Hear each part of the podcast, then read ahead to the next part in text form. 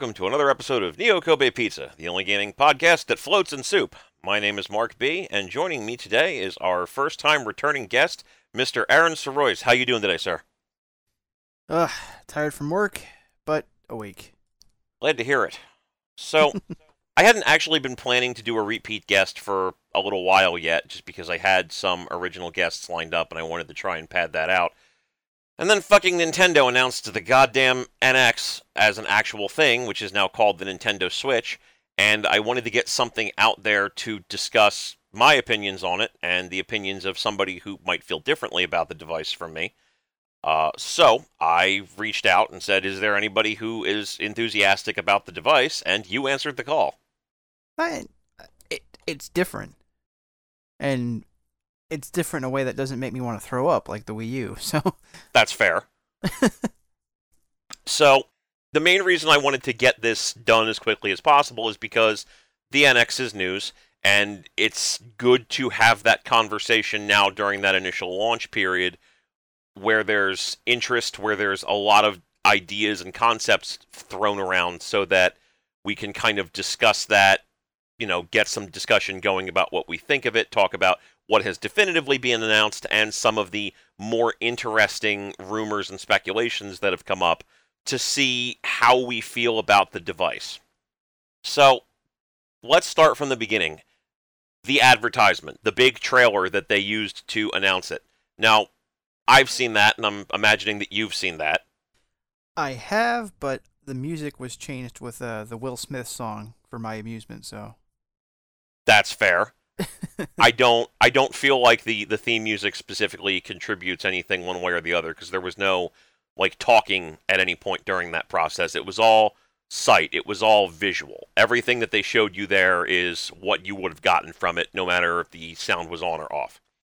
From the ad itself, we can infer that the device is modular, so you can change it from a console to a handheld just by taking the two controller nubbies, which have a D-pad and a analog stick on one, and a D-pad, I'm sorry, and a face buttons and an analog stick on the other, slipping them off of the controller mount and putting them onto the tablet. This allows you to pop the device out of its little base, carry it around with you as if it were a portable, and then when you're done, put it back into the base and play it on your television. The actual console, the actual Switch itself, looks like some type of a tablet that sits in a dock. And by all indications, Nintendo is kind of sort of pitching this as a fairly modular handheld unit, showcasing instances where players are playing it as if it is a actual handheld device, setting it up in portrait mode so that they can use the individual nubbies while the it sits in front of them like a miniature television stand using individual nubbies so that multiple people can play off of one modular device, etc. The device also is being supported chipset wise by NVIDIA, who has indicated that they are using one of their Tegra chipsets. Uh, this chipset is being utilized in various other mobile devices out there in the world right now, including the Google Nexus 9 uh, and Chromebooks that have been developed by Hewlett Packard and Acer, as well as, and this is perhaps the most important, the NVIDIA Shield, which is basically a Steam box but made by NVIDIA. So it allows you to play PC games on your television as well as do other streaming services, more or less like it's a Roku. We don't really know anything else about the device beyond that definitively.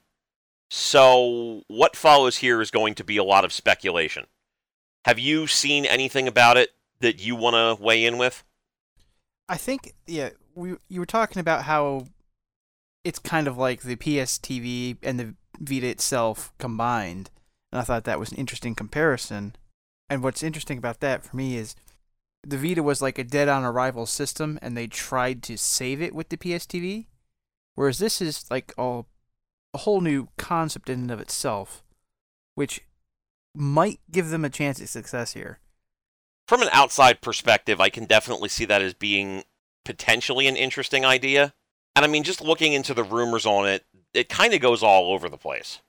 From a from a tech perspective, I've seen a couple of things that are suggesting that this is probably going to be based off of the upcoming Tegra X2 chipset that Nvidia uses, which it's entirely possible that it's its own it's a different proprietary sort of thing that's unique to the NX, or that it might be based off of uh, a completely different setup, such as the NVIDIA Xavier. In which case, fuck everything I'm about to say. But if it's based off of the upcoming Tegra X2, it's basically going to be utilizing a system that's a combined dual core and quad core architecture. It's kind of complicated to explain how that works without getting really involved, but basically, they use something that's called a, a big little configuration, where the big is small and the little is in all caps, which, which basically allows for dynamic computing. So it's not necessarily going to be a raging powerhouse, but it's meant to work with dynamic application switching, things of that nature, while conserving power, which, if you're going to have a portable device, is the smartest possible way of doing it. That said, the Tegra X2 is listing presently, and this is from Wikipedia, so take that with as much grains of salt as you deem appropriate, as featuring a processing power at a level somewhere between 750 to 1500 gigaflops. For reference purposes, the PS4 performs at 1.84 teraflops, which is a much, much, much larger number comparatively speaking. Mm-hmm. Um, the device is also going to be running off of a GeForce GPU because, of course, it is. It's an NVIDIA device, uh, and it's utilizing its own unique API dubbed the NVN, which is how your apps talk to the internal components. So it's not going to be working off of something that developers are necessarily familiar with programming in. This may be a whole new experience. It may be easier. It may be harder for them to program in. We don't really know. But it's definitely going to be different from what they're used to, which again still means that we're developing stuff three, four, five different ways and having to utilize different tech each way. Perhaps the most interesting thing is Laura Kate Dale, uh, aka Laura K Buzz on Twitter, has been reporting a lot of rumors and information that she's gotten on the Switch. And while she's ultimately going to put stuff up uh, to talk about it on Let's Play Videogames.com probably Friday, a lot of what she's been talking about, if it's true, is probably going to have an impact on a lot of people's opinions once it becomes public knowledge. Uh, this is including information such as that the tablet is touchscreen, but it's not going to be core to gameplay because games are going to be required to support both dock and portable play, and not specifically one or the other exclusively. Dock play will provide additional processing power of some type or another, which is probably not going to be integral to the experience, but will likely mean that games perform a little bit better when you're playing them on the TV. There's also the rumor that Nintendo Dev is moving towards a more unified development platform, and that the theory behind this means that if the Switch does really well, they may can the 3DS development side of things, that the device will be completely region free, and that the battery life is so far being stated as mediocre by all indications. Again, this is all speculation. We don't know if any of this is true. We don't know if all of this is true, but this is just what people with their ear to the ground they're getting at this point. So it's it's interesting to note if nothing else.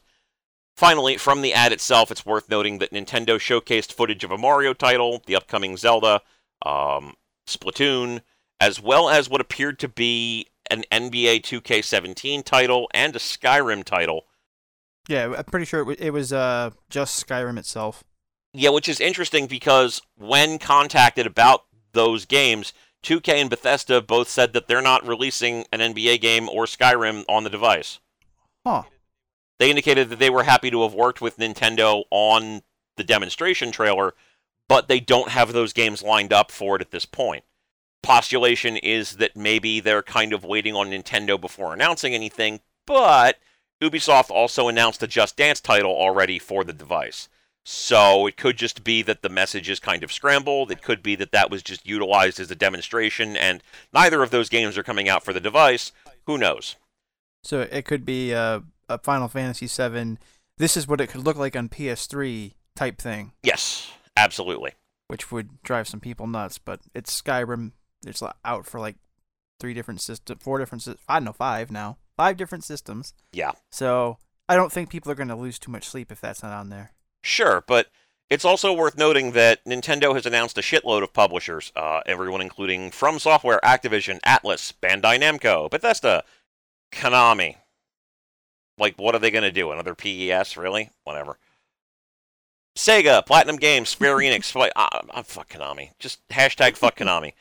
Spike Chunsoft, and a lot of other people, including Japanese only developers like Hamster, which I had to spend a good 10 minutes Googling to figure out that they don't make games in the US, just indicating that they have a shitload of developer support, which is good. But a lot of people are immediately on board with the idea of, oh, we're going to get Skyrim on this device. Oh, we're going to get Dark Souls on this device. And I mean, again, Bethesda's already said, well, we don't actually have a Skyrim title in development. And From Software has already said, yeah, we're done with Dark Souls. We don't even have an indication that they would port the game to this device. And it's more likely that From is probably going to develop something completely different since they've they've moved on from the Souls series. And if they do port it, I mean, I understand that there's a small appeal with the idea of bringing Dark Souls portable, but really? I cannot even begin to imagine the benefit of playing a game like that in small one hour increments while I'm on the go somewhere. But whatever. There are people who are enthusiastic about this idea. More power to you. It's probably not going to be that, but whatever. Well, you know, the the big key thing for anything that they're going to put on this is I don't have to pause when I want to go take a crap. And sure, that's great. That's that's absolutely a, a wonderful idea in theory. Oh yeah. We're we're gonna hear day one stories of people dropping in the toilet, I, I guarantee you. Sure.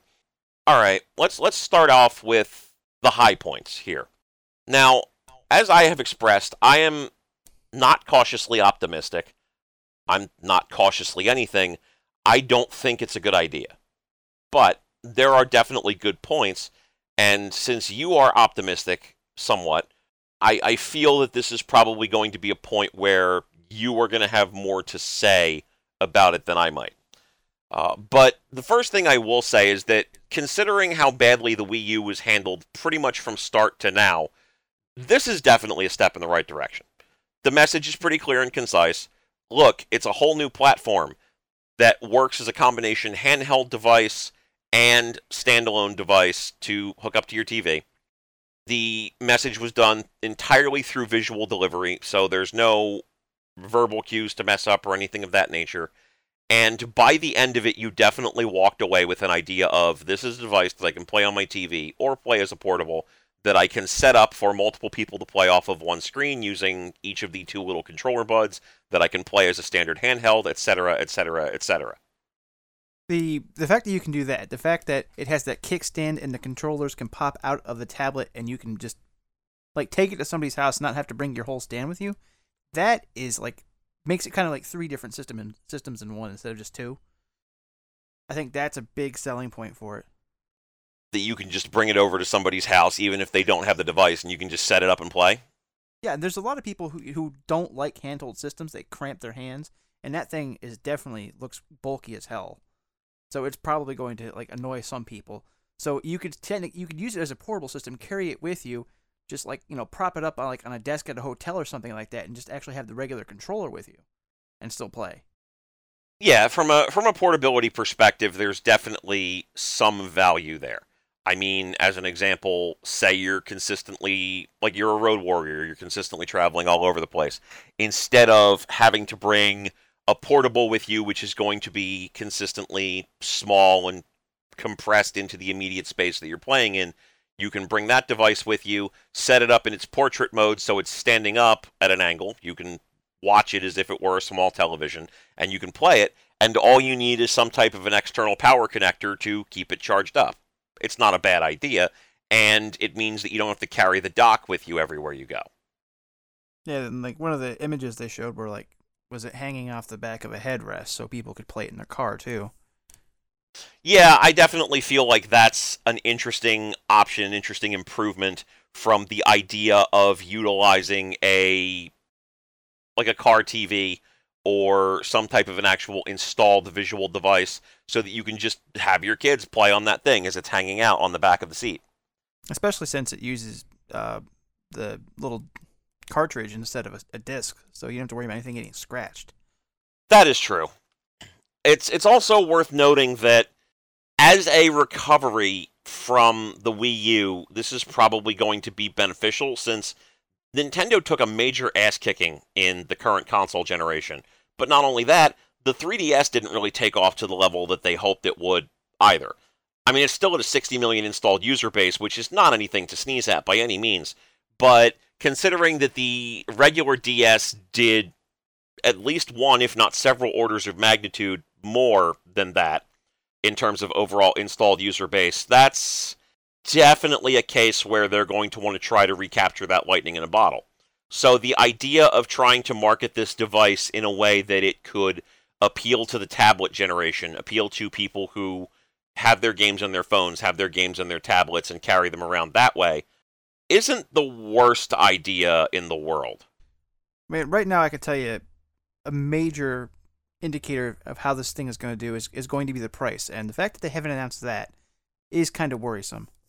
Oh, it absolutely is. I mean, we we can we'll get there in a little bit, I think, Yeah. because that's that's going to be part of the bad. But I feel like if the price point is good, you could potentially see a situation where you've got people who are like, okay, you know, uh, instead of bringing my tablet with me, I'll bring this game platform, the the Switch, with me, and I'll just play it that way. I'll play it with the controller nubbies or whatever the hell.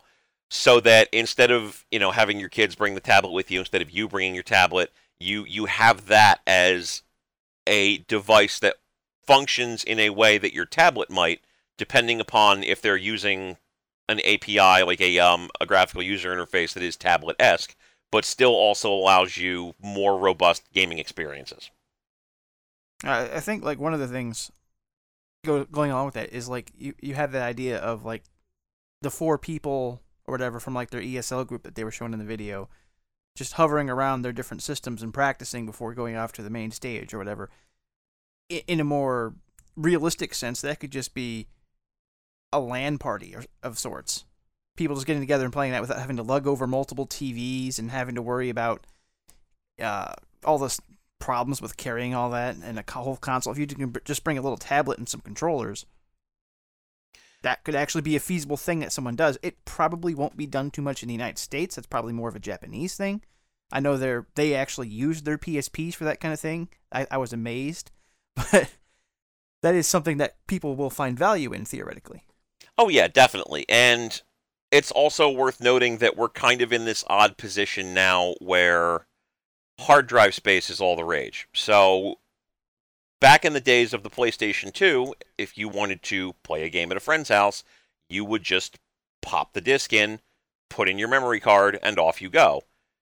In the days of the PlayStation 3 and the Xbox One, or the Xbox 360 rather, this was a little harder, but you could still potentially with the Xbox 360 bring your hard drive over back when that was detachable and then once both companies got on board with flash media you could transfer your profile and your save to the flash drive plug it in and off you go we're kind of sort of at that point now but when devices require massive installations this can take a while Oh yeah, if they don't have the, the if they don't have the game themselves and have it installed, uh, you're gonna be waiting like probably an hour to two hours. Uh, Worse if you have to actually download it. Yeah, and in this case, if, if your friend does actually have a Switch, you can just bring your device over, plug it into their docking station, and just play whatever games are on your device. And if they don't, I mean, the docking station does not look particularly big, and it probably just uses a standard power cord and the HDMI port. But even so, if you just want to play it, you can just bring the thing over, set it up in its little portrait mode, and you can both play off of that screen for as long as you can deal with that. No, that's interesting. I I wonder if the dock will sync to a specific system or not. I would imagine that it probably will not, just because, like the the dock just seems like something that might be a device that increases the processing power, but otherwise is just there to keep the device powered on and synced with controllers.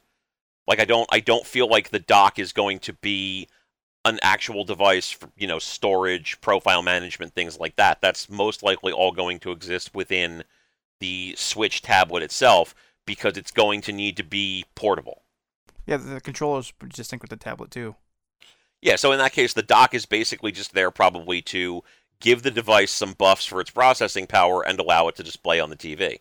Hell, if there's an HDMI port on the device itself, you could probably even hook it up to a TV portably. Uh, I would think that there is an HDMI. There's, there's got to be. I'm pretty sure you would hook that up, that the docking station up to your TV. So uh, it's got to have an HDMI port. Well, no, I mean on the de- I mean on the device itself more so. Oh, Which I would say probably not, just because that's probably real estate that they don't want to commit to something when they could just have more internal components. But who knows? yeah. They didn't show anyone hooking that directly up to a, a TV, and, and I'm, I, that wouldn't make too much sense because you would just have the docking station. Uh, that would be a hell of a feature. That that would just make it even better. But that would also take up more space on the system itself, and it's already pretty bulky. Yeah, that's definitely a fair point. Another thing that I would probably note here is that it's smart of them to avoid the holiday season when they're trying to market the device. I feel like this is definitely a great idea as far as actively trying to stay away from the big push where everybody's releasing their stuff. Instead, they're releasing it during tax time, which is to a certain extent a push period, but it's one that's not necessarily regarded as such. So instead of being in a position where you have kids saying, I want this for Christmas or whatever, you are marketing towards people who just got their tax refund. And to the fact that the demo is almost exclusively focused around teenagers and young adults kind of indicates that that's where Nintendo is trying to aim this. Oh yeah, this does not seem to aim towards children. It has so many moving parts, so many things that can break. It doesn't look like you can put this thing in any sort of protective padding because otherwise it won't fit inside the docking station. So that would definitely not make it kid friendly. Which I think is kind of interesting in its own way, too, because Splatoon was kind of a focal point in that demonstration trailer, though it was demonstrated as an esport, which is a thing. Well, I mean, Splatoon kind of like crossed age gaps. So I mean, that part's fair. The part where they demonstrated it as an esport was confusing to me because I know Nintendo is on a push to get it as an esport, but I also know that initial attempts to try and get that popularity going in that direction was met with indifference by the marketplace at large. So I don't I don't see this sort of a thing becoming an esport on the level of, you know, fighting games or StarCraft 2 or even something like Overwatch as Blizzard is trying to position that game. I feel like even with a good installed user base, Splatoon is going to be more of an experience that is casual to serious pick up and play friendly, but is probably not necessarily going to expand into an esports type domain the same way that something like Smash Brothers did. yeah, esports, from my experience, you can't push it. It's either going to be an esport or it's not. People are going to find things to adopt. They're not going to just take your word for it that this is the next big thing. You know, the, the people are set. You know, th- this is a career for them, so they can't just afford to just jump on whatever some publisher says is the next big thing. Yeah, and again, like so far, the market has kind of indicated that they are not necessarily interested in that conversation. Maybe Nintendo can turn it around on their own. I don't have a lot of faith, but it is possible that that is a thing that can happen. Well, there is speculation that it is a new Splatoon game. That it's not just the old game but it's ported up. So that could be a factor in that. I mean, it's very possible, but I, I still see that as kind of, you know, putting all of your eggs into one basket metaphorically. Like I don't I don't know if that's going to help in the grand scheme of things. We'll see, but I feel like it might be the kind of for it might be a bad kind of forward thinking, let's say. Yeah. It's also worth noting that by and large, the online response to the Switch has been mostly positive, and while people who are online and paying enough attention to this sort of thing generally represent gamers who are invested to a certain degree beyond what the casual audience thinks, it is worth noting that Polygon is running a poll on their Twitter right now saying, Would you buy a Nintendo Switch? And 63% of about 8,000 participants have said, Yes, I would buy a Nintendo Switch. Another 29% said I would probably need more info, leaving only about 8% saying no, I would not actively invest money in this thing. That's a pretty good place to sit right now, where 92% of people are saying either I definitely would or I might, depending upon other factors. But of course, uh, that's like an initial reaction poll. If, if you gave it a few days, like excitement might temper down. True. So it, it, it it's probably could, would swing more towards the negative within a week or so. But I think that would be true of any new console, unless we're talking about like what the Xbox One. Yeah, the Xbox One was really a case study in how to not handle announcing your console at all. When when you can have two executives literally just handing each other a game and that's like an advertisement, you fucked up. You're just handing your opposition the keys to the city at that point. Oh no, definitely, absolutely. So from that point, let's let's kind of get into the stuff that's less good about this here. And some of this may just be me, but these are observations that I've come up with from looking at this sort of thing. So let's go back for a moment to the idea, as I had suggested it, that it kind of looks like a PS Vita slash PS TV. And to me, the first thought I came to when I saw how they handled this, I, I basically said, so Nintendo looked at the way that Sony handled the PlayStation Vita and the PlayStation TV, looked at how that worked for Sony, and said, wow, that was a really terrible idea. Hey, let's do that. I mean, yeah, and like I said earlier, I, I think that's a little unfair. Mo- mostly because, again, the Vita was a dead system on arrival. You know, it has a lot of great games, obviously, but it, it nobody cared. And then the TV was like an expansion for it, essentially. It, it was some way to try to revive it. It was like it was like the Sega CD, essentially. It was a way to keep it going. Eh, whereas this is a whole brand new system. It's you know got a, a bigger name attached to it in, in, in its own way. Like it's a, it's a, it's a Nintendo console launch, and then this looks significantly better done than something like the PS TV. And I mean, I definitely agree. It seems like they have a much better plan in place than how Sony chose to release their devices. It's clear Sony was looking at the Vita and saying this is going to be a portable media device comparable to your tablet and whatnot. And while Nintendo is kind of sort of saying that with the Switch, Sony's push was to have the Vita offer cellular connectivity that you could pay money for, which nobody utilized to the point that they actually phased that out of later designs altogether. Sony also included a bunch of weird knickknackery that didn't necessarily make the console better. And while you could argue that the Switch has some weird knickknackery of its own, i.e., controllers that can be swapped in and out to attach to the device as needed, in Sony's case, a back touch screen as well as a front touch screen, and the the cameras that allowed you to play games that utilized like AR functionality were were not the most well thought out attachments. Pound for And it pound. still and it also had motion control. Yeah, I I hated the hell out of everything having to do with motion control with that device. And I'm I'm kind of hopeful that outside of the PlayStation VR, we've all kind of learned our lesson with that, that that was just not a good idea and we should just let it go.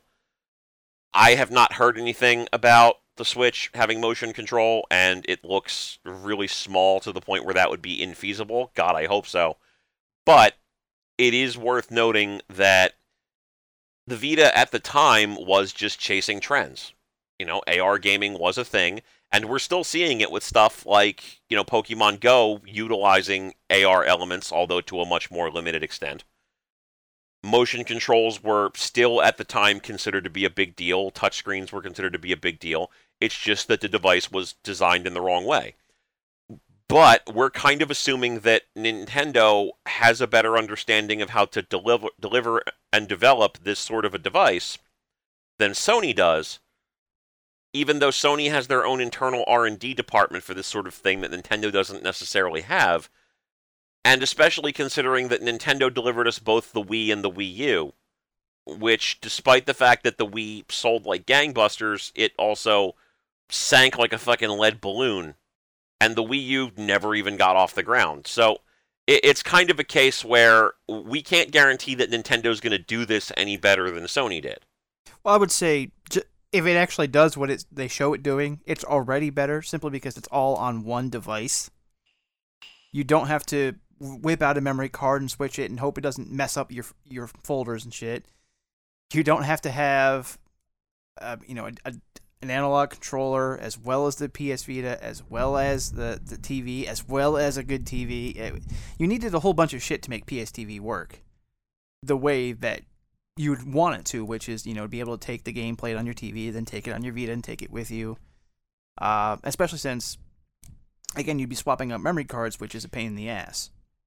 And again, all of that's absolutely granted. Though I would note that at this point, the Wii U didn't go anywhere sales wise and hasn't in years at this point.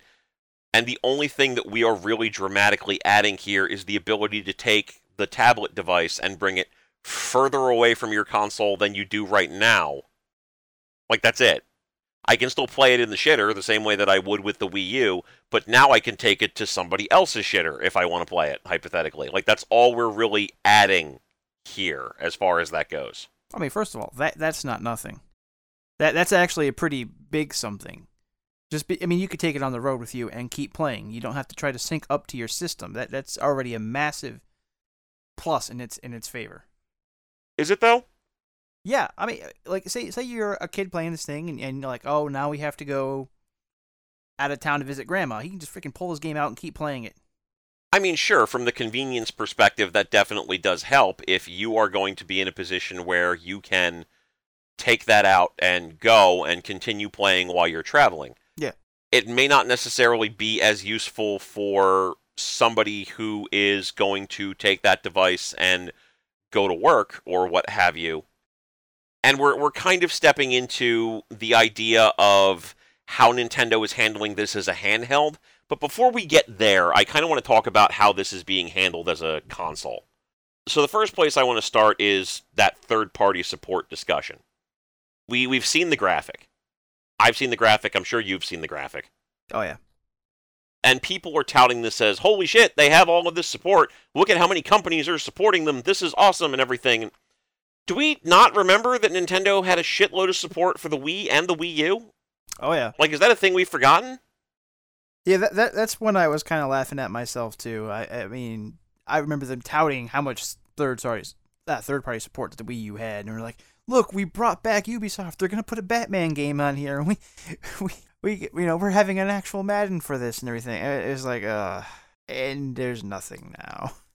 Yeah, and I mean, it's not like the Wii U didn't have support during its first year or so. The game had mm-hmm. a Ubisoft title launch with it in ZombiU, which was a pretty damn good game, I'm not going to lie, but that didn't move the needle at all. And they ended up porting that to other consoles.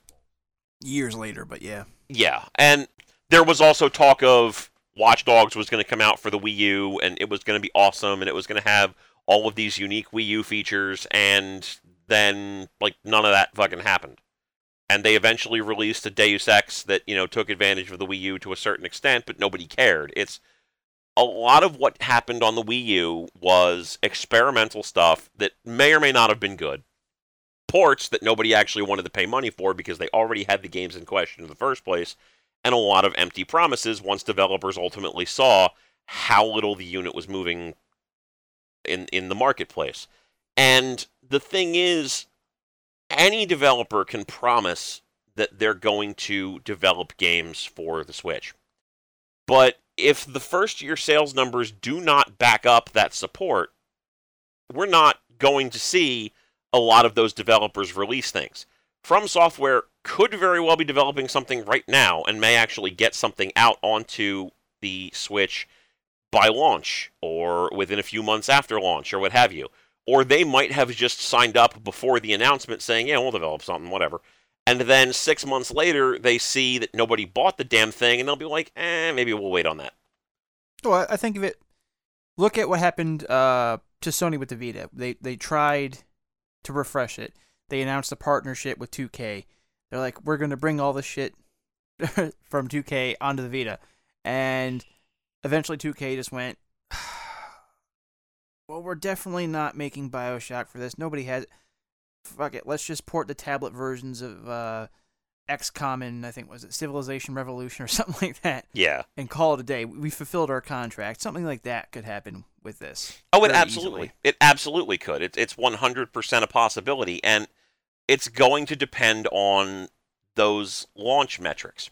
And the problem is that Nintendo has already shown now with both of their consoles that, and they promised during the Wii U, remember that they were going to be more in tune with their third-party developers, more in tune with what their third-party developers needed, were asking for, everything else.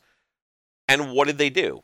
They did the same thing they did on the Wii. They've released Nintendo games on a Nintendo's exclusive schedule that only took into consideration Nintendo selling Nintendo games.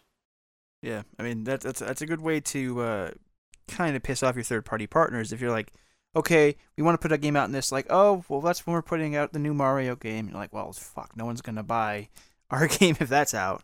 Right, and this is a conversation I have been having with John Widrow for years. For years at this point. Nintendo releases their games on their own damn schedule, and you have enough time from when you purchase that first Nintendo game to complete it before the next Nintendo game comes out. They stifle their particular releases so that each game comes out just in time for you to pick it up because you've completed the last one. And the problem is that a lot of the people who are on the hype train with the Switch right now already own a Wii U. Like, I own a Wii U. I mean, I'm not on the hype train, but I own a Wii U. If I own this, logic goes, it's because I like Nintendo games.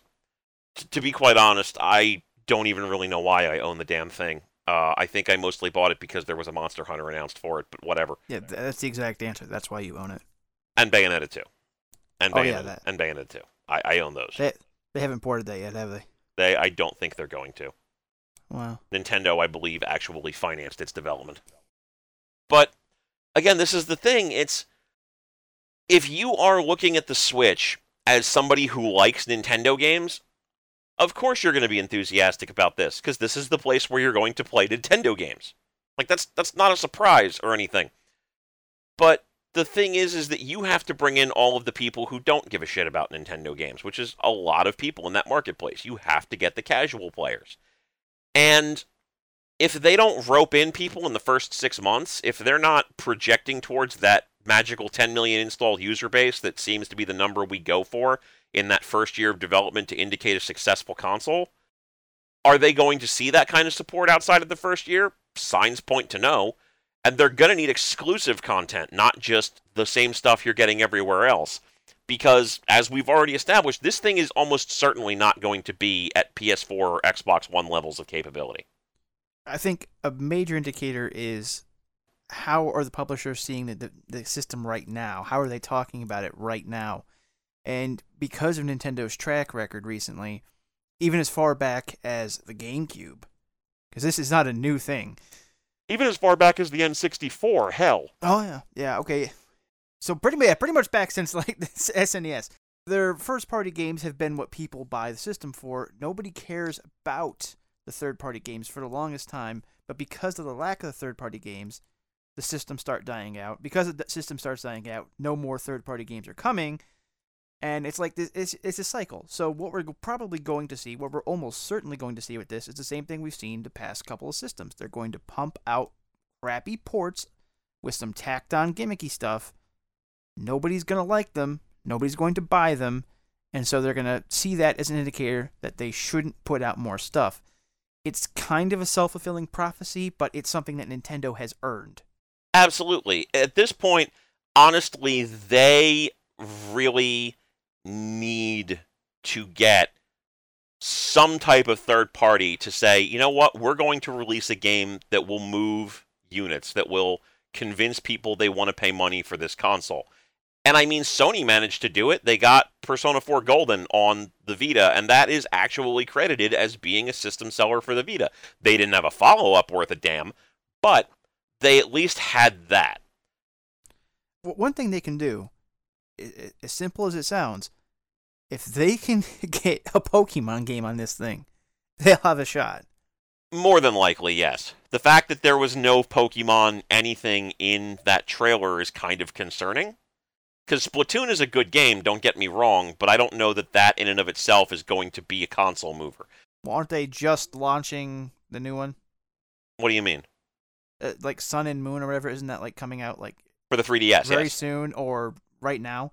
I would think that they might not want to distract away from that in the initial launch or the initial announcement. Would might be something they would think. That's possible. If we start seeing something in a couple of months indicating that there's going to be a Pokemon game on this particular device, then I would I would nod and go along with that. I don't think it's going to be anything on the level of Sun and Moon, and it really needs to be something substantial. They can't just release Pokken Tournament on the oh, yeah. I, I mean a Pokemon game. I don't mean a Pokemon battle. I, I I don't mean some gimmicky puzzle game or a kart racer. I mean a fucking Pokemon game. If they can get that, if they if they had had that on the Wii U, the Wii U would have sold a hell of a lot more units. Right, but then you're kind of in the position of okay, do we have the time and the ability to develop an actual Pokemon title for this console? And the answer to that question is probably not within the first year of launch.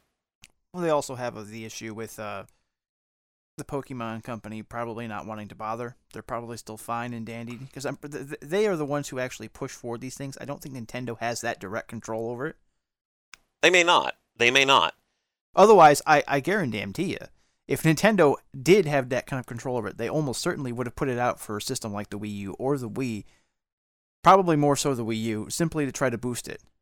But if it's it could be something they've been working on for a while because it can't take that much time to, to develop the ones they do for the 3DS at this point. It's probably a lot of copying and pasting to be honest, but That's true. But all right, so let's again, let's get back to looking at this purely as a console, purely as a Yeah. home console. no, no, yeah, uh, even a Pokemon home console game would do well. Sure. But I mean just like from a demographic perspective, all right? Yeah, this thing is not outperforming your PS4. It's not outperforming your Xbox One. There is no way in hell it's going to be comparable tech wise. And you don't even need to really understand the tech to realize that. Look at the PlayStation 4 Slim. Look at the Xbox One S that have just been released. Look at the size of those things. Just look at the controller, look at the device standing next to it for a frame of reference, and see how much larger the controller or the device is in comparison to the controller. And then imagine that you have to take that tech and compress it down to what we have seen in the Switch. which which just as a reminder, these are already the compressed versions of these consoles. Yes, and these things are as compressed as they can be while still maintaining heat resp- like uh, you know heat venting to a level where the device isn't going to catch on fire. If you looked at the Switch and you thought, well, we can compress that kind of tech into this device, that thing would make Samsung go, well, that's a fire hazard. Yeah, uh, that's why this is a big reason why you can't look at it strictly as one or the other. It's it, it's the whole package is what's going this thing is going to live or die by. Sure, but I mean, we're just right now we're looking at just that demographic, okay? Just as a thing. It's also worth noting that from a financial perspective, this device is probably going to come out somewhere between 250 to 350 dollars if we had to venture a guess. I would think that 200 is probably going to be a little low for what they're offering, and 400 is a risk. Well, like the the 3DS was was it 200? I think the original 3DS was like was like 250 or 300 at launch. Yeah. I cannot imagine this being cheaper than that. No. So let's say probably around 300. And you're asking it to at least partially compete for real estate in an environment where the Xbox One and the PS4 exist. All right. If you don't have those consoles and you're trying to be sold on this, you are probably not going to look at the $300 console that is portable over the $300 console that looks awesome when you're playing it and at least has like a vaguely definable version of 4K support. And again, we are we are specifically talking about somebody who would buy this as a console. I don't think that is going to be a thing.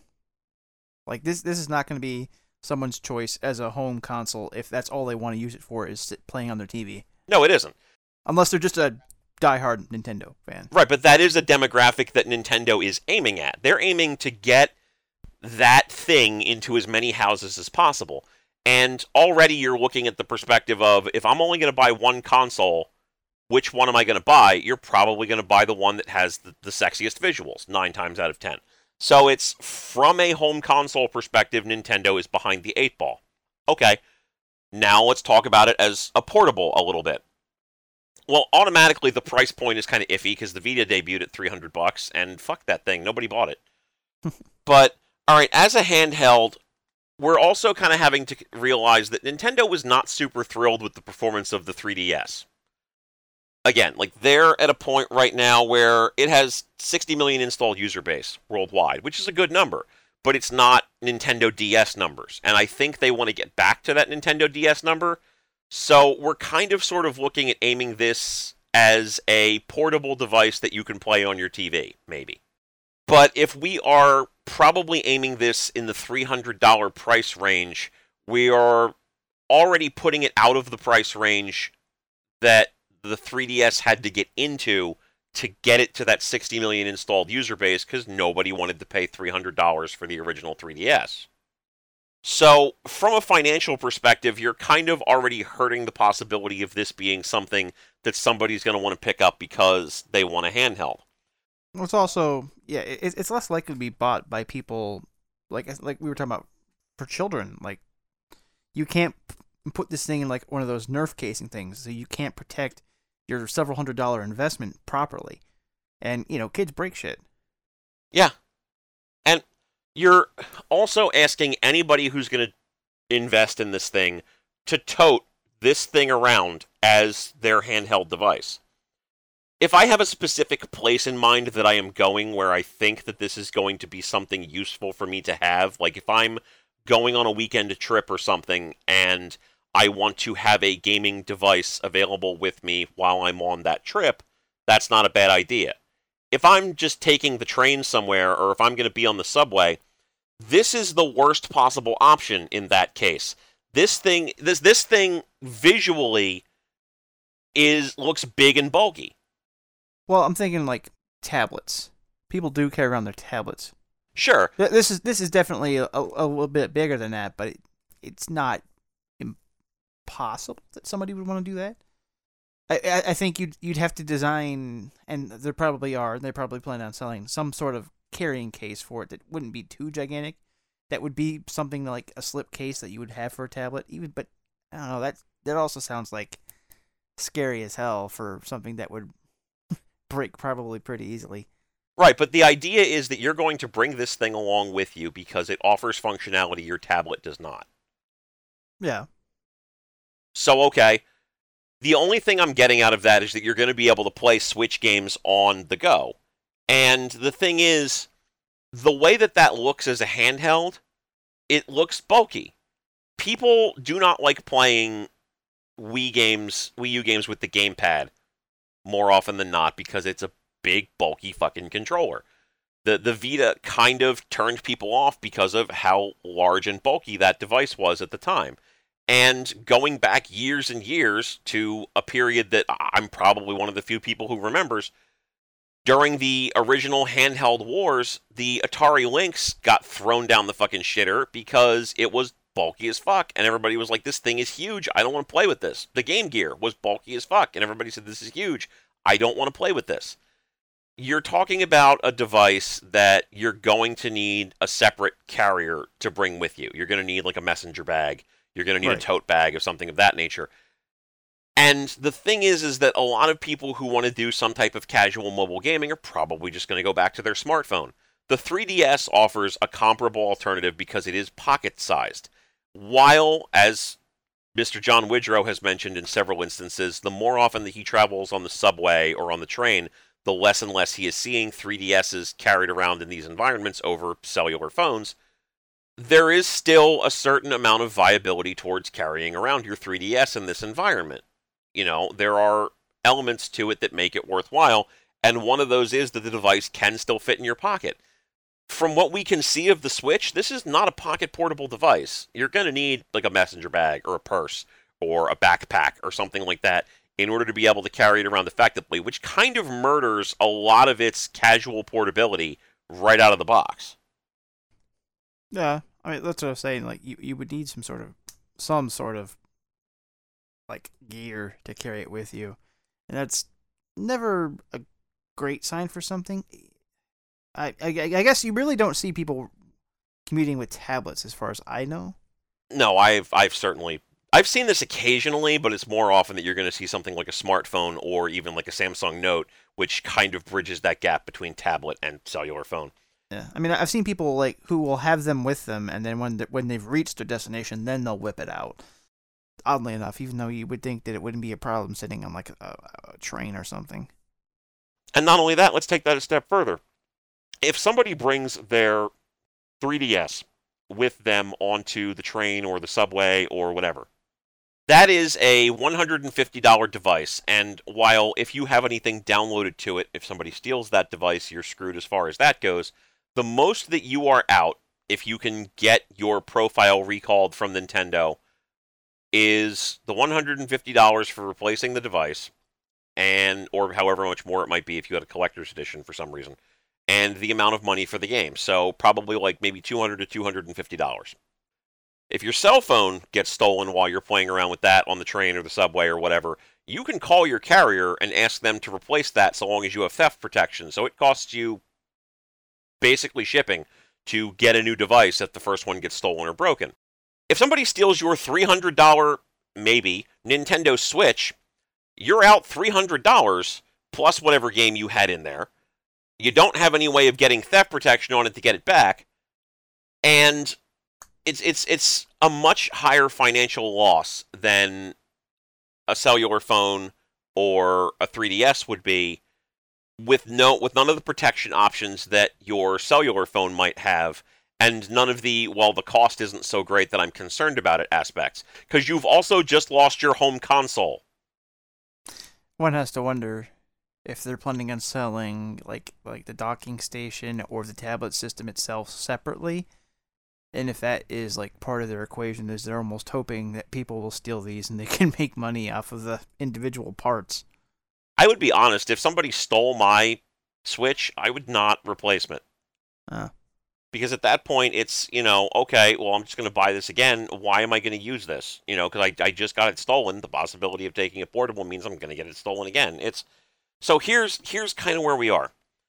For the home console owner you're looking at a device that allows portability, which you may not need, is less technically capable than other devices which are comparable but do not offer this portability, and essentially doesn't really have anything to display except for Nintendo games, which, if you wanted those, you would already own a Nintendo console. And judging by the fact that they're already decommissioning the Wii U, you probably don't.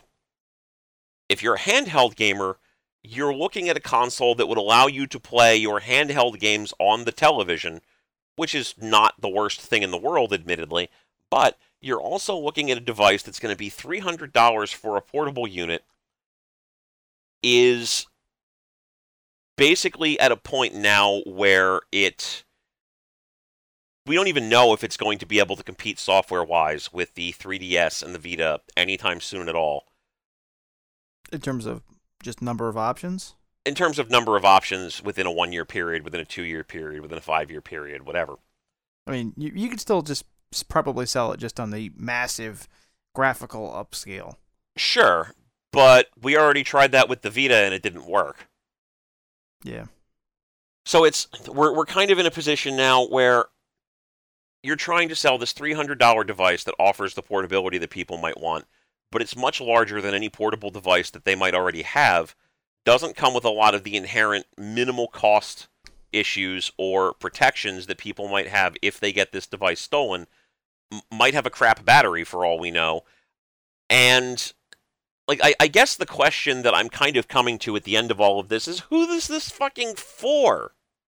like I said, it, it's got to be for somebody who's interested in doing both with the same system. It, it, it, the fact that it is a hybrid is its entire selling point, because that that's what honestly interests me is the ability to just pop it out of the docking station and continue playing as I go somewhere else. If I want to you know, like right now I can technically remote play my PS4, right? But it sucks because you can't use you're missing like half the buttons and the touchscreen does not work as a replacement for a button. So even something as little as just like leaving my room and going out to the living room, something like that, would be fairly nice. Being able to take it onto a car ride, like you know, if I go up and visit my grandmother at the, at the hospital or the old old home or whatever, that's like a hour long trip. Plus, it's usually there for a couple hours in itself, and she's usually busy talking about something else. So uh, that would give me something to do. And like if I can play like an impressive looking game instead of necessarily just popping out a little puzzle game like I normally do, that's not nothing. That that's why I'm interested in this. And I mean that's fair to be sure. And to be fair, I'm not being especially original when I make these arguments, even though these are my own arguments. Oh, and they're legitimate arguments. They're they're totally based in history, essentially. Yeah, but John Widrow also made these arguments to Alex at one point today, and John Widrow is one of the biggest Nintendo fans I know. To the point where he owns all of the Nintendo platforms. He loves his 3DS. He brings that with him on the train, on the subway, on whatever. And he's the one who was lamenting the death of handheld gaming as we knew it years ago. And his argument is basically more or less the same as mine. It's it's hard to imagine somebody who is a core console gamer, somebody who plays games on their console, investing in something like this when they could have an Xbox One or a PS4, or investing in this as a secondary console.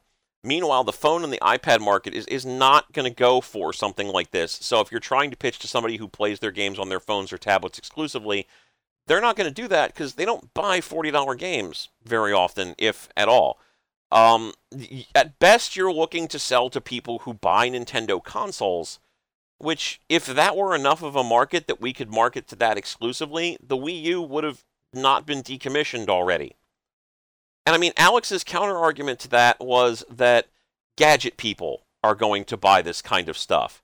Oh, jeez. And if gadget people were the ones that were going to buy this kind of stuff, wouldn't the Wii U have done better? Because that was gadgety as hell. It's you're there's not really a great demographic mix here. You're kind of hoping that you're going to get a mix of everybody so you're trying to do everything, but not really succeeding at any one thing.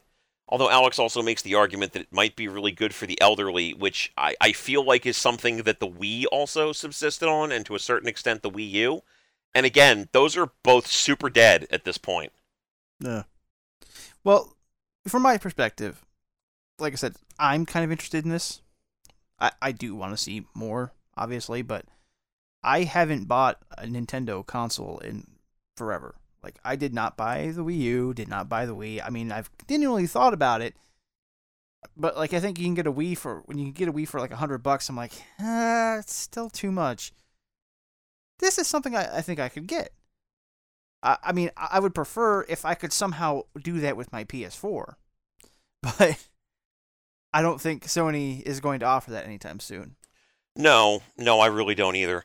And it's there is one other argument I kind of want to address here before going into that, and it's a conversation that uh, last week's guest, Mr. Josh Moore, and I got onto in this discussion point, where I don't really know exactly why he brought it up, but he mentioned that uh, flash memory can handle data just as well as you know discs can.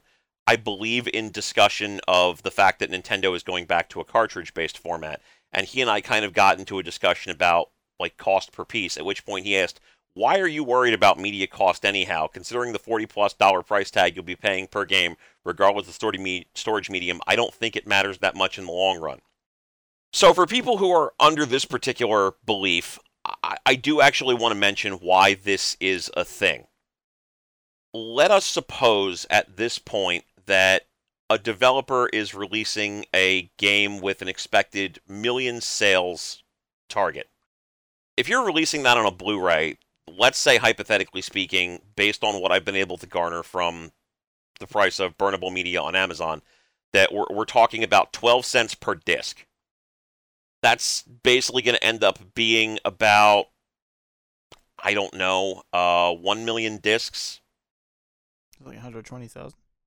Yeah, just in media, that's going to be $120,000 to print all of that. just for the for the physical media itself. That's your expense if you're putting it on a Blu-ray. Now, on the other hand, 32 gigabytes on an SD card. Again, if we're talking 25 gigabytes versus 25 gigabytes, let's say, since that's what your standard Blu-ray burnable media is right now, 25 gigs. A 32 gigabyte SD card is about $10 if you buy it regularly. So again, let's quarter that price, $2.50. Multiply that times 1 million units and you get $2.5 million. so we're talking $120,000 versus 2.5 million to press a game with 1 million copies sold. It also depends on what the standard price point would be too. Wasn't the Wii U 50 bucks? Or no, they went up to 60 for the Wii U, didn't they? Uh-huh. And they're probably okay. going to do $60 for this one, I would imagine. Yeah. And that's that's the point is there has to be a point where you're making enough of a profit where this is an appropriate break-even price point. And you're talking about releasing games that will probably be at that size. Like the Vita cartridges are probably not very expensive because they're probably not very big. 3DS cartridges are probably not very expensive because they're probably not very big. Yeah, the biggest Vita game is like four gigs. Yeah, top. that's for PlayStation. That's I'm sorry, that's for uh, Persona 4 Golden. Is the largest I've seen, which is about four gigs. Yeah. So let's assume this is not true. This is absolutely not true. But let's assume that the largest 3DS game is probably about four gigabytes as well. For that size storage media, that's probably not that big of a dent in your bottom line. But if you're talking about releasing something that's Blu-ray sized, at a minimum you're looking at a 25 gigabyte memory card. And again, we're we're talking $120,000 to press a million Blu-ray discs versus 2.5 million dollars to print on a million SD cards or whatever. That's a significant expense difference. Mm-hmm. And for a, for a company like Xseed or like Nippon Ichi, that that could be a crippling difference, honestly. Right. Yeah, that's fair. So you are definitely going to see investment there, but you're kind of in a position where a lot of these companies are either going to go for extremely small print runs and hope for the best if the media is too high, which it could very well be, or they're going to go digital and let us not forget, Nintendo is the company that still hasn't figured out how to do digital as of right now. Do we think that they're going to fix it by the time that the Switch comes out? I fucking hope so, but can we be guaranteed on that? Uh, it, there's so much more of it too. Like what the Wii U comes with, like what a 32 gigabyte hard drive, something like that. I think it's just an, uh, an actual. Yeah, I think it's 32. I don't remember what the internal storage space is on the Wii U at this point. It, it, was pathetically small. My my friend got one, and like I think he installed Mario Kart, which it came with, and I think he was like more than half filled. Yeah, and I'm I'm sure that they can probably get a decent amount of internal storage space. Although the fact that you know your your iPhones and your you know your your Droid phones don't necessarily have that could be concerning. Let's just assume that they can get a decent size internal hard drive in there um, let's say 256 gigabytes, hypothetically, which is about what your Xbox One debuted at. It's it's still going to mean that you can't carry around a whole lot of games, but it does mean at the very least that you you do have some options as far as that goes. You can carry around a few, you can carry around some movies, etc. And they will almost certainly support external storage, which you can get 128 gigabyte flash cards that you can put into the device to increase the storage. You're probably not going to get to the point where the device can handle a terabyte drive, but that's also probably not necessarily going to be the concern for somebody who's got as wide ranging a variety of interests as this accommodates? Well, there's also since we're assuming that they're going to have to put out, like we said, some sort of satchel or traveling case for the damn thing, it'll almost certainly have slots for you to put additional cartridges. Which, again, going back to the somebody stealing it thing, would be absolutely disastrous, but. Right, but by the alternative comparison, you're also kind of in the position where we're going to kind of lean on the idea of investing on cartridges rather than leaning towards the idea of the digital marketplace. And again, like there may be games that are on the digital marketplace that are much smaller and consistently re-downloadable and things of that nature. But at this point, if you're aiming for the smaller downloadable content, like let me let me put this the simplest way that I can. A couple of people have also mentioned that they're kind of looking at this as being the replacement Vita insofar as what it could potentially offer for those kinds of developers that are marketing to the Vita now. That hasn't exactly been a successful strategy for Sony. Like at all. I love Danganronpa as much as the next guy. I'm excited for Root Double as much as the next guy. I love God Eater 2 Rage Burst as much as the next guy. But catering to visual novels, anime themed games, uh, stuff that would basically appeal to a specific demographic has only been staving off the death of the Vita at this point. I love those games. I love my Vita. I love the fact that I have access to a Criminal Girls 2 or a Danganronpa 2 or whatever. But that shit is keeping the Vita on life support. Transferring that over to the the Nintendo Switch is at best going to increase their market share a small amount. It's not going to make the Switch into a must-have console because if that were able to make something a must-have console, the Vita would not be dying. Dead. But yeah, I mean, the Vita is basically all but dead at this point. And it's that sucks. There are still games coming out for it, and I'm still very happy that there are games coming out for it. But Nintendo isn't aiming at that demographic. And even if that demographic migrates to the Nintendo Switch, it's not going to be enough to keep that console going. Yeah, I, I, if that's someone's argument, I, I don't see where they're possibly getting that much optimism from. Yeah, and th- perhaps the worst part, I think, pound for pound, is people talking about, you know, that in line with stuff that could potentially come out for the console. So you've got arguments where just for example, people are talking about this becoming the new PS Vita in some respects, or games that they should be bringing to this console uh, that that would you know support that kind of thing. And it's there's two issues I have with that kind of idea. The first is for people who are pushing for games like you know the next Tokyo Mirage Sessions, or even just a re-release of Tokyo Mirage Sessions. Splatoon did a shitload of numbers on the Wii U that that game moved a lot of copies. Tokyo Mirage Sessions did not. We we have those numbers. That game moved about so far a little over hundred thousand units at this point, which is not horrible. Clearly, you know, Atlus said, "Well, this is this is fine. Whatever. We we expected that this kind of thing was going to happen. It, it is what it is." But it didn't it didn't move a lot of units. Putting it onto the Switch is not going to necessarily improve its chances. Yeah, well, that that's less somebody realistically. I mean, I hope anyway. Less somebody realistically thinking that that would be something that would be that would be financially successful more so than something that they would personally want. Which you know, dreams. You know, if if if, if dreams were what the hell's a stupid idiom?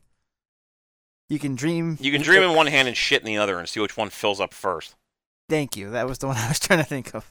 yeah, and it's it's that's the problem is I love Tokyo Mirage Sessions. I think it's a great game by and large. I had my issues with it, but for the most part, I enjoyed my time with it. But, but, but, but, but, but,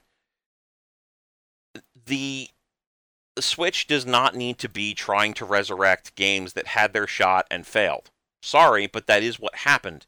We don't need to be bringing that back. We need to be getting this thing exclusive content if we're trying to get this this game onto the Switch, all we're doing is saying, "Well, we got no other ideas left. Let's just give them something they didn't buy the first time around." And it's, I mean, there's a reason why Beyond Good and Evil 2 has taken so many years to get out, even though they keep repushing and repushing and repushing Beyond Good and Evil. You're only going to sell so many of a game on repeat attempts. People are not going to latch on the second or the third or the sixth or the tenth time if they didn't latch on the first time. You're just going to see deprecating numbers of the same people who bought the prior one continue to buy it because they want to support the product in hopes that they will eventually get a sequel or whatever they were hoping for. pushing Tokyo Mirage Sessions onto the Switch is something I would love from a fan sense, but it's not good business sense for Nintendo. Also, for people who are looking at the idea of something like a Nintendo Switch turning into the next Vita, how likely do you think Nintendo is to put something like, you know, a full-blown Senran Kagura game or Criminal Girls 2 on the Switch? That's that's a damn good point. That is a damn good question. Mad Mm. World was such an oddity that people were talking about that all the time. It's like, look, see, we can have M-rated games. Yeah, and I mean, the Senran Kagura games have appeared on the 3DS, but those have been scaled back quite a bit from what the Vita version and the PS4 versions are.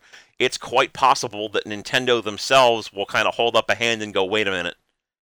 And the idea that they're marketing this to like 20 somethings and whatnot belies the fact that they themselves stepped in and had a hand in editing down the tone and content of both Tokyo Mirage Sessions and Fire Emblem Fates, which I don't care how much you love Nintendo.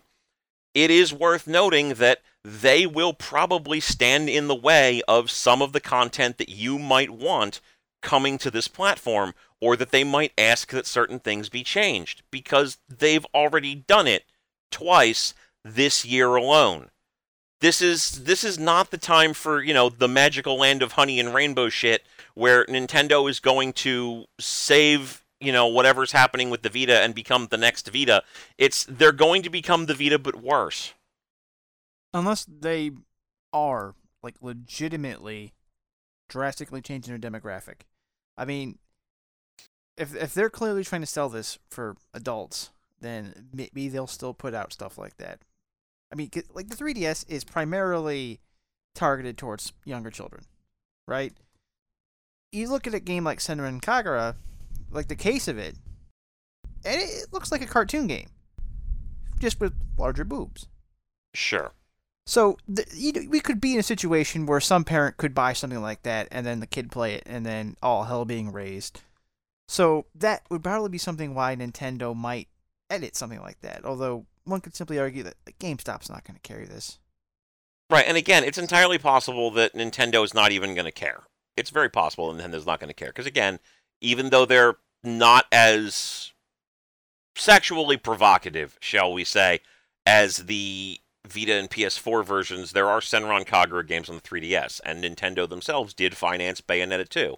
So it is very possible that this could be much ado about nothing. But we do also have to remember that Nintendo just this year got people's feathers ruffled because of what they did with their own in house games. And Nintendo ultimately has control over what shows up on their console and what doesn't. It is very possible that Nintendo could exert some control if there's stuff they don't want appearing on it. At a best case, Nintendo is doing a massive change in demographic and is going to be a lot less restrictive about what comes out on their console and in what condition. But then you have to question why did they make this sudden decision in October when they probably have been thinking about this kind of stuff since at least the end of 2015 when they first would have had to have approached Nvidia to get a console ready to be released. Like why is this a decision that they're coming up with marketing wise and such right now when they had this entire year to start relaxing that instead of pissing off that particular demographic twice in the same calendar year before saying, "Eh, never mind with that shit." Or they're presenting that or they're presenting this in this way and that's not actually what's going to happen. In which case, why would you even be marketing it this way in the first place? Well, that it begs the question: How much does Nintendo of America know compared to you know Nintendo? So, I mean, the, the censorship decisions and stuff like that were primarily made by Nintendo of America, correct? I would imagine that that is the case. Yes. So, I mean, it, By all indications, that's the it's case. possible this is like a new thing coming up from on high, you know, Nintendo Japan, and perhaps they I don't know how well they communicate. It's probably also worth noting, though, that if your communication is that bad in general, why wouldn't you try to resolve that first before attempting to launch another brand new console when a lot of the major problems people had with your last console was issues in how this stuff was designed and developed?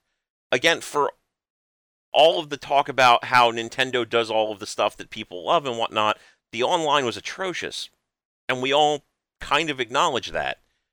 Do we even know what Nintendo's doing here? Have they communicated on this? If they haven't, it's going to be another shit show from an online perspective.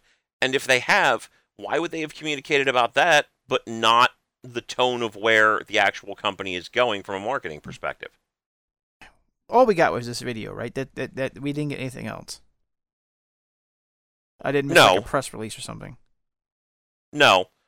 We, we we could be like completely blown up, blown away. Like they, like tomorrow, they could just pump out a whole bunch of information on it, another ad, and we might have a better idea of where they're going. I mean, this is like a teaser trailer, essentially. Like this is what the system is going to do. I so it's hard to fault them too much if, in fact, they they just kind of flubbed their marketing strategy a little.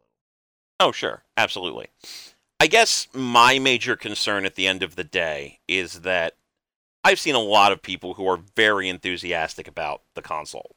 I've seen a lot of people who are jumping for joy about this. I've actually seen people who have basically said that if this means the end of the 3DS, fuck the 3DS, good. Get get rid of it. And like people are talking about the NX and I want to stress this. Uh, There is a gentleman that I follow on Twitter, Mr. 9volt, who has spent, you know, the better part of the past month pointing out the reactions that the NX crowd has had on Reddit talking about, you know, just I mean, I mean to be fair, the people on the Reddit channel were being ridiculous. One of them posted a, uh, a Reddit topic asking, "I wonder what the NX smells like." So that's I got nothing Smells like there. I got nothing. It smells like yeah, plastic. but it smells like plastic and glass probably. But you know, it's he was making fun of them for a good month, and then we get this, and no, he's all in, a hundred percent. This is the greatest thing ever, and I can appreciate being enthusiastic about this, but for me, it's like we have to remember th- the GameCube had a lot of games that we love, but it was a terrible console. The N64 had a lot of games that we love, but it was a terrible console. The Wii had a bunch of games that we loved, and it was successful for a hot minute, but in the end, it was a terrible console. And the Wii U was a terrible console and the least successful console that Nintendo has launched in their entire corporate history we also have to remember that while we loved the Nintendo DS, we hated the 3DS for a while. So it's you're making the assumption that this time Nintendo finally got it right off of that trailer. Well, it, it it is worth noting that Nintendo and its fan base are kind of in an abusive relationship in general. So they they kind of get excited over everything. I think the Wii U might have been like the first thing I didn't see people freaking out about in a long time. Like the 3DS, if you remember when it was announced, well, people were jumping up for joy for that damn thing. And it was only when it came out and there wasn't much for it that wasn't a remake, you know, that it, it had its problems. So I, I think it, it it's a lot of that is like they want Nintendo to be successful. They want it to be amazing, and they're really. It's day one. The thing was just announced. It looks impressive, so it's not too hard to get really excited about something like that. And like I said, I think even in a few days from now, a lot of that's going to ebb. Once we know more about it and we start to see its limitations, a lot of that more of that's going to ebb. We're not like it. it, it I, I- don't think we have to be too worried. I, I you know a lot of this. Let, let, let's let people be happy. Let's let let's keep them in check after they've had a day or two to process. And that's fair. But it's just at the end of the day, I still feel like I'm kind of shouting into the void here as the only person who's saying, "Hey, wait a minute. I appreciate that you're excited for this, but let us not forget these are the same people who haven't had a truly successful console since the Wii." Or if you define true success as consistent support all the way through, since the Super Nintendo, they haven't really had a truly successful console. And that the 3DS is not where they want it to be. And we also have to remember that every single platform that they've released in the past several years has been weird gimmicks, of which we didn't really like any of them. The Wii sold well, but we didn't like it. We didn't like the motion controls, and a lot of people would say, well, the motion controls in this game are bad and terrible and whatever, until it eventually became a platform for shovelware.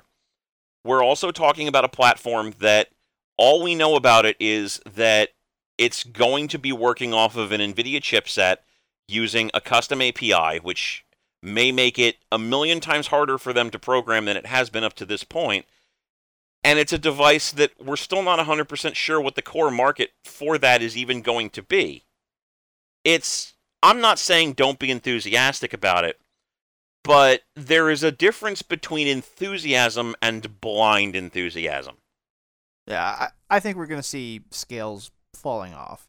And if they don't fall off, uh, then I think we're just going to have to start hitting them with some cold hard reality. So hopefully they listen to this because there's plenty of cold hard reality in this. Yeah, and it's again, some of this is speculation to be sure, but some of it is also having observed how Nintendo's market trends have gone over the past few and not years. even not even just Nintendo. L- look at pretty much everything that like Sony or Microsoft has done that isn't straight up their actual console. If we are talking about the Kinect, the Move, probably what's going to happen to the VR, the freaking EyeToy, going back that far, and Nintendo stuff, a lot of this stuff is a fad. The stuff comes out for it. There's a lot of promise. No one ever delivers on that promise. Absolutely. And it's at the end of the day, and I feel like this is probably as good a place as any to wrap up. I'm not trying to shit in anybody's cereal. I'm not. If you want to love this console, love it. Absolutely. And I really want to stress that, like, people that I've mentioned here and people that I've seen who are madly in love with this idea at this point deserve to be. You know, just people who have interacted with me, people who've like, made points on their end. I can definitely see where a lot of them are coming from you know, Sean Madsen, I, I respect his opinion. I think that he deserves to be enthusiastic about it. Uh, James Wynn, I, I think he should be enthusiastic about it, and I, you know, absolutely appreciate where he's coming from. Uh, Stealth, 9 Volt, I, I respect their opinions. And again, Josh Moore, I wouldn't have had him on the podcast if I didn't respect the hell out of his opinions. It's just that I just want to remind everybody that there are a lot of realities here that need to be considered. I'm not saying don't love the idea of the console. I'm not saying don't be enthusiastic, but I am saying temper that. Because this is the kind of enthusiasm, blind enthusiasm, that led to what happened with No Man's Sky. Exactly. It, it, it, you put set up your hopes too high, you hype yourself too high, you're going to crash. The system could be fantastic if it but your expectations could be so unbelievable for it you'll crash, and it could cause the system to crash, quite frankly. Yeah, and I really want to see in a month people saying, well, here's all of this data. It's not necessarily great, or maybe it is great, but we're still excited for it instead of, oh shit, this is not at all what I expected. Fuck Nintendo, burn the heretic, you know? Like, I want people to retain that enthusiasm without it being lifted so high that they think this thing is going to, you know, bring back Jesus and cure cancer, and then they find out some stuff they don't necessarily like, and they're like, "Brrr." We we don't have any technical specs. That that is a huge fucking deal for something like this. Yeah, I mean, this thing is coming out in March. This thing is coming out in less than six months at this point. And what do we know about it? Nothing. We don't know tech. We don't know price. We don't know anything. We And know the pitch. That's we know That's the pitch. it. And it's at this point it's it's good to lead with the pitch, but you've only got 6 months to market this thing. If there's one single misstep in that short of a time window, if you're that hyped up for it, that could be a fucking disaster. So it's all I'm saying is let's temper it a little bit. Like the thing if you like it, be enthusiastic if you want to be enthusiastic about it. But just keep in mind, this could all go horribly wrong. And the last thing that I want to see is people go from this thing is great to fuck Nintendo. Because Lord knows we've seen that this year alone. But I feel like that's probably about the best possible place to wrap up. So thank you, Mr. Aaron Sirois, for joining me, especially on such incredibly short notice. It's it's the weekend, man. It's what what I do. Fair enough. If you liked what you listened to today, you can feel free to like, subscribe, and comment. We're available on SoundCloud, iTunes, Google Music, Stitcher, and basically anywhere else that hosts podcasts. Uh, you can also, if you wanted to follow along at home, you can follow me on Twitter at Mark B. Writing and Facebook at Mark B. Writing Home. And Aaron, what would you like to plug, if anything? I don't think I need to plug anything. I mean, someone someone could someone could go to my Twitter if they would like, which is uh, Aaron S. Or you know, go to the diehardgamefan.com and read my reviews. That would be nice. Sounds good to me. This was literally at the last moment, so I don't have a funny topic that you can join us next week for. Just pretend I said something witty here. But this is Mark B signing off and saying, stay safe out there, junkers.